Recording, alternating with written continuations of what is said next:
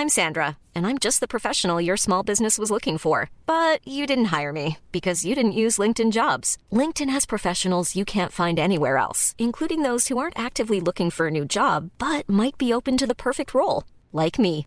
In a given month, over 70% of LinkedIn users don't visit other leading job sites. So if you're not looking on LinkedIn, you'll miss out on great candidates like Sandra. Start hiring professionals like a professional. Post your free job on linkedin.com/people today.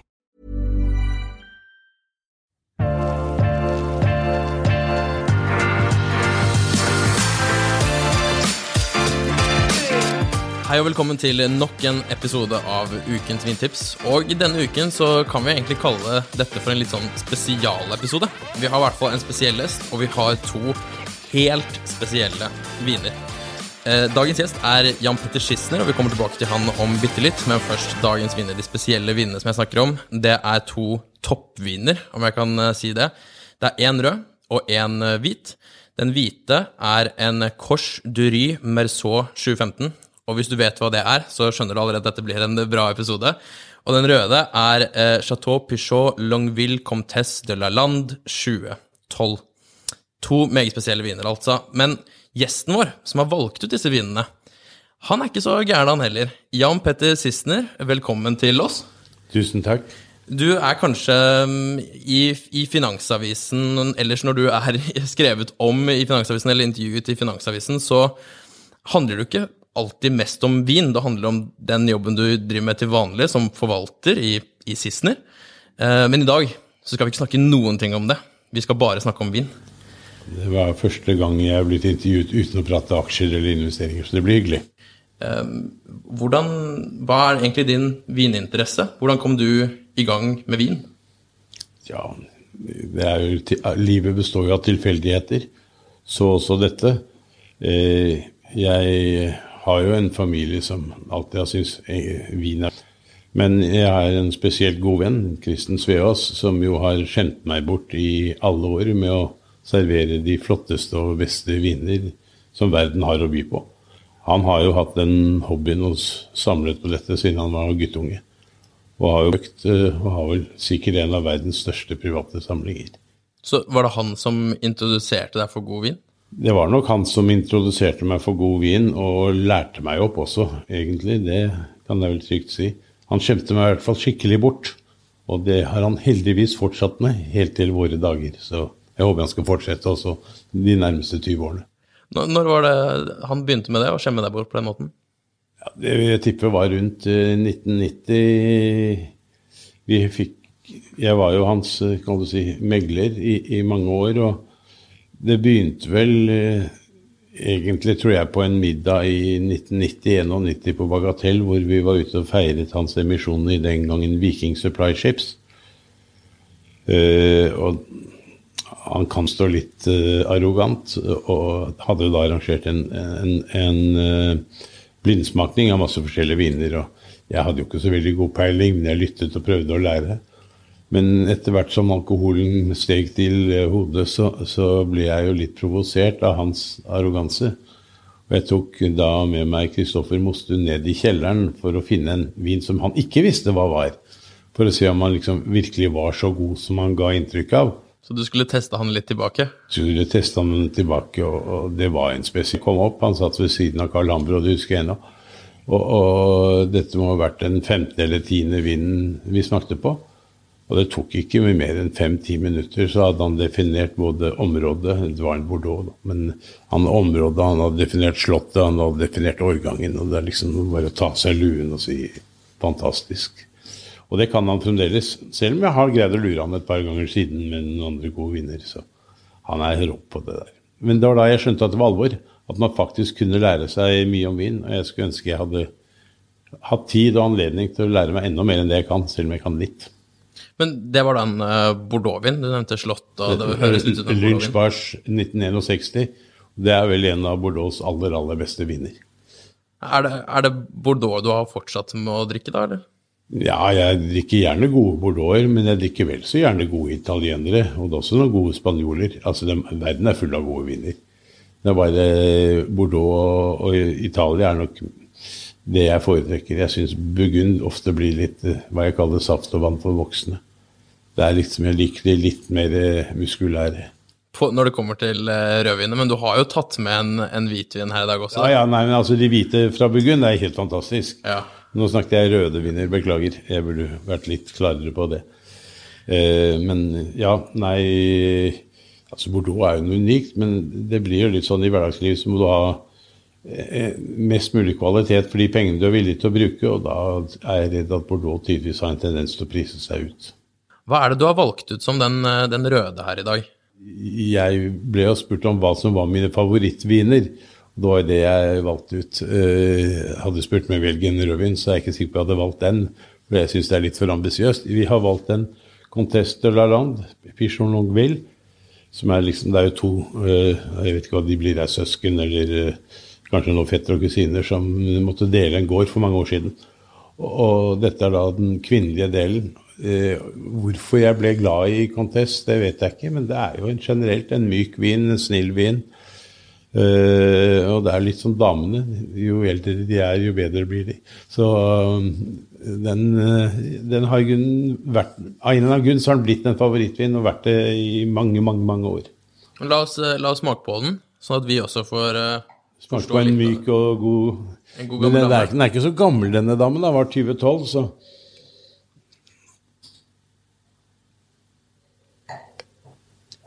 Og vi har noen tidligere episoder så har vi spyttet, men jeg tror ikke vi spytter i dag. Nei, det gjør vi ikke. Gjør Nei, Da kan du spytte i mitt glass, kan jeg drikke det også. Dette er ikke vin som egner seg til spytting. Men Svein, når du smaker den vinen her, hva er, det du, hva er det du smaker? Nei, for meg er jo den fremdeles ung. Og den har litt sånn vegetale, grønne toner. Tannin er til stede, men de er litt sånn elegante. Jeg vil ikke si modne. Men så har den denne underliggende røde frukten som er men du kjenner i mange minutter etterpå. Så du ser bare styrken i vinen. Og når disse tanninene slipes litt ned, da vil vinen fremstå som. Altså sånn ordentlig elegant i kanskje om ti år. Jeg vil anta det. Og de årgangene jeg skikket, de jeg har smakt på det her, så er dette her en av de årgangene som den endrer seg til å bli mer renere og mer elegant over hvert eneste år. Som du ofte kan si om viner fra Bordeaux fra 20, 2005 og fremover at du finner ikke så ofte vanskelige årganger. Hva er det du, når du smaker den her nå, vekker det noen gode følelser? Ja, men jeg tror jeg skal eh, være veldig enig i at den er for ung. Mm. Og, og, den blir nok vesentlig bedre om 50 år, og så er den litt grann kjølig. Eh, nei, jeg syns det er en fantastisk vin gjennom sin rundhet, og tanninene er der, men eh, men Hadde du koblet den i dag opp mot et stykke måltid, altså type ja. biff eller entrecôte eller en lammelår eller noe sånt, så hadde vi hatt en innertier med en gang. Og det er det som kjennetegner de moderne bordeauxvinene. At de ikke er uomtrengelige av tanniner og syrlighet. Altså det, det, er fullt mulig å drikke når du sitter ikke igjen med blekk i tenner. og um, Det gjør ikke du lenger. Det, det ser du bare her. Mm. Og den hvite vinen som du har tatt med i dag, som er egentlig ganske på andre enden av skalaen uh, enn en tyngre bordeauxvin. Ja. Hva, hva, er denne Kors du Rie du har tatt med oss? Altså det, I min verden så er det jo den beste hvite burgunderen. Uh, jeg syns den er helt outstanding i, i, sin smak og fylde, lukt. Uh, det finner, altså, Drikker du Montrachet fra Romani Conti, som jeg har hatt gleden av å gjøre én eller to ganger i mitt liv, så er jo ikke det noe som står tilbake for dette. Men Korslery har tross alt et bredere produktspekter og flere viner. Dette er vel, eh, er vel Village-vinen, og den er jo helt outstanding til Village-vin å være.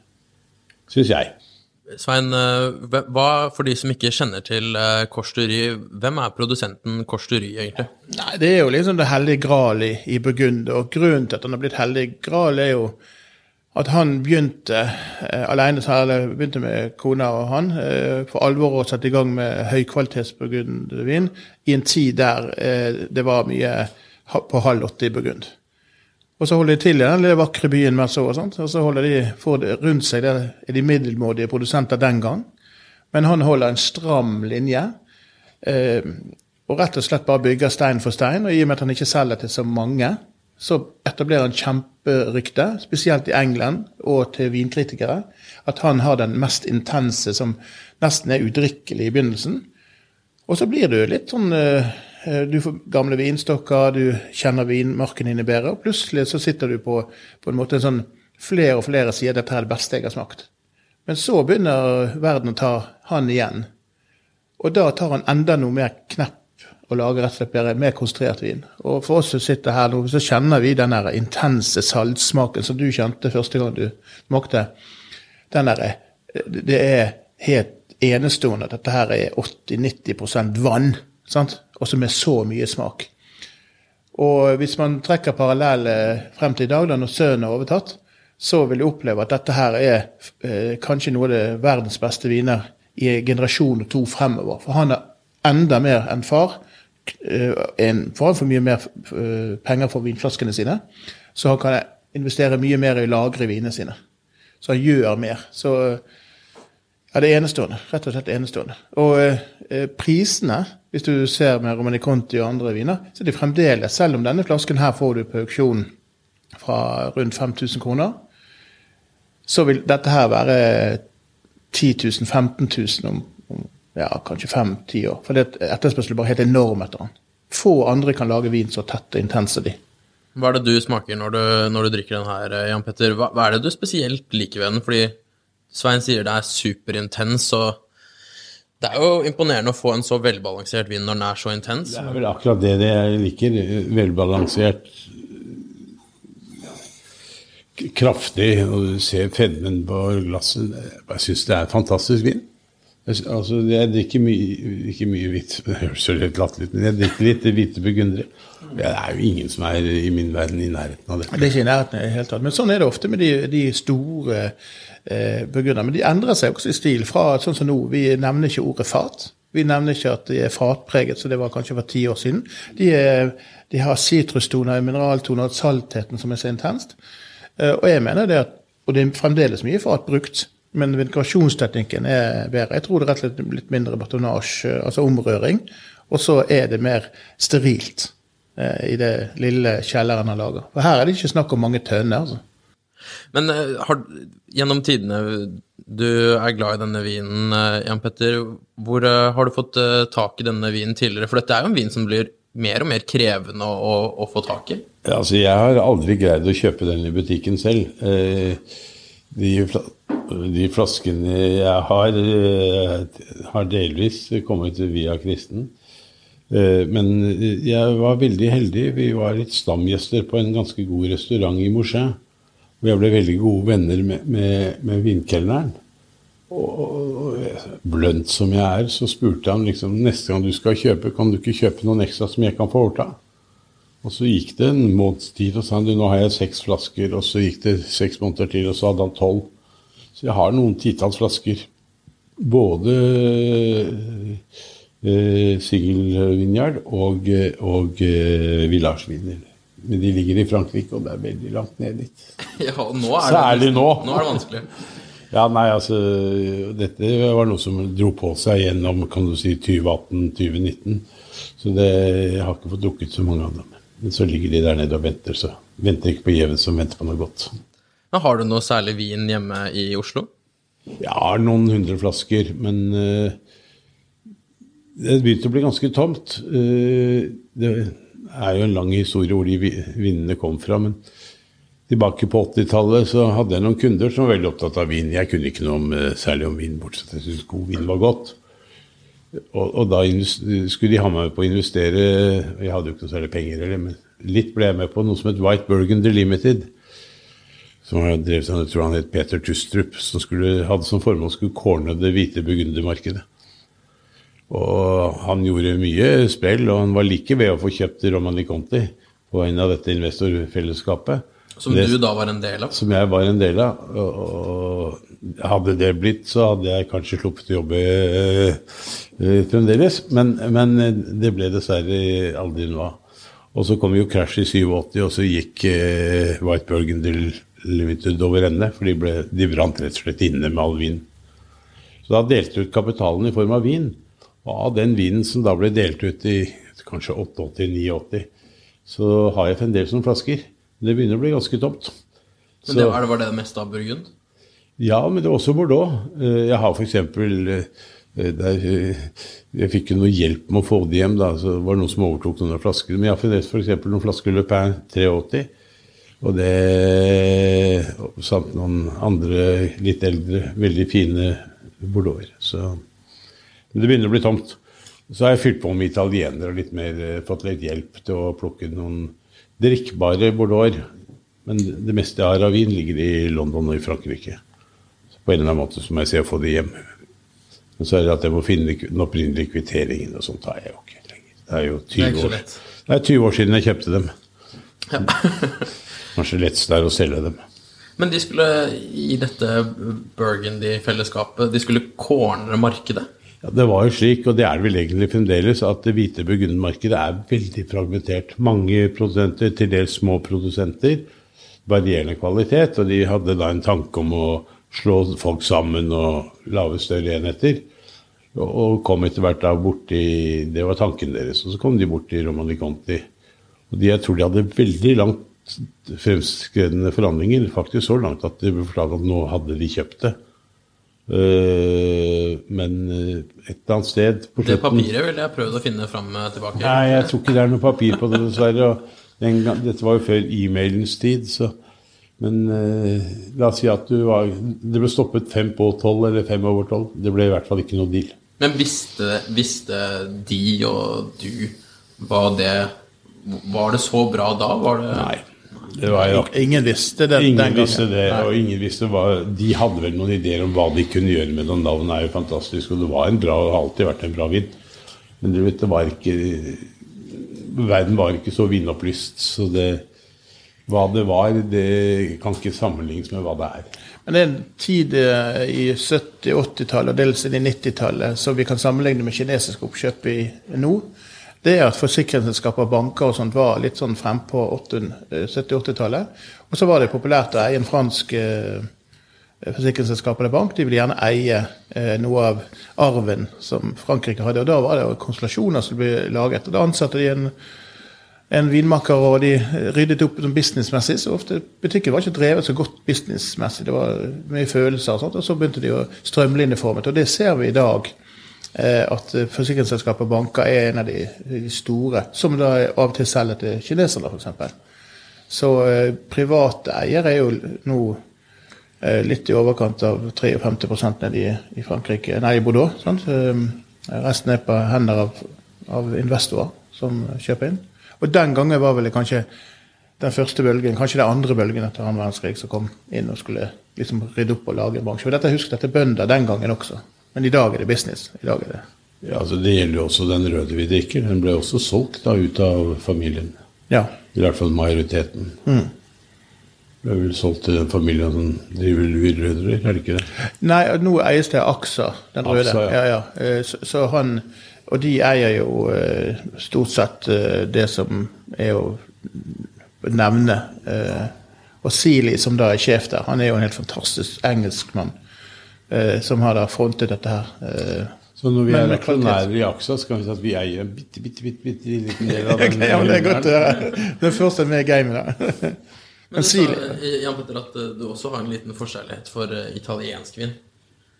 Ja, min kone er mest glad i det, så jeg er jo du vet, altså, kjerringstyrt. Så det drikkes mye italiener også. Vi syns jo det er veldig mye bra kan si, pris-kvalitet å finne blant de italienske vinene. Er det noen spesielle produsenter eller steder dere sikter til, eller? Nei, altså Jeg har jo vært Jeg fikk jo være med på reisen til Erling Astrup på Nervi. Fra han kjøpte det, og eh, ja, han har- eier vel fremdeles noe. Men det var en fantastisk reise som lærte meg å like hans viner. Men så er det jo mye Barolo og Barbaresco. Men også litt lenger eh, syd. Supertuskaner og Nei, altså, Italienere er godt. Så lenge det begynner på B, så er det godt. Det høres ut som eh, det er egentlig en god intro til en annen episode. Neste runde så kanskje du skal prøve noe italiensk, men eh, vi skal ikke stjele for mye av tiden din, Jan Petter. Tusen takk for at du kom hit i dag, og tusen takk for at du anbefalte de vinene. Tusen takk for invitasjonen. og ja, enjoy. Dette er eh, særlig den hvite, syns jeg er outstanding. Den røde trenger ti år til, men det får den ikke. Så vi får dere fornøyd den som den er. Og hvis du hører på dette, så får du tak i da dessverre ikke den eh, hvite, men den røde på Vinmonopolet. Det er i, i, i sine stund så er det noen igjen eh, på noen pol. Den hvite, der kan man kanskje saumfare noen av listene på restauranter, eller spørre pent, eller, eller snike deg inn i kjelleren til Jan Petter i Frankrike, så finner du kanskje en flaske. Det gjør du nok der, men det er ikke, det er ikke noe sted det er lett å komme inn. Det var alt vi hadde i ukens vindtips, og vi høres om en uke. A lot can happen in the next three years. Like a chatbot may be your new best friend. But what won't change? Needing health insurance. United Healthcare Tri Term Medical Plans are available for these changing times Underwritten by Golden Rule Insurance Company, they offer budget-friendly, flexible coverage for people who are in between jobs or missed open enrollment. The plans last nearly three years in some states, with access to a nationwide network of doctors and hospitals. So for whatever tomorrow brings, United Healthcare Tri-Term Medical Plans may be for you. Learn more at uh1.com. Ukens vindtips med Svein er en Finansavisen-podkast. Programleder er Svein Lindin, produsent er Lars Brenden Skram, og podkast- og videoansvarlig er Marius Mørk Larsen. Ansvarlig redaktør er Trygve Hegnar.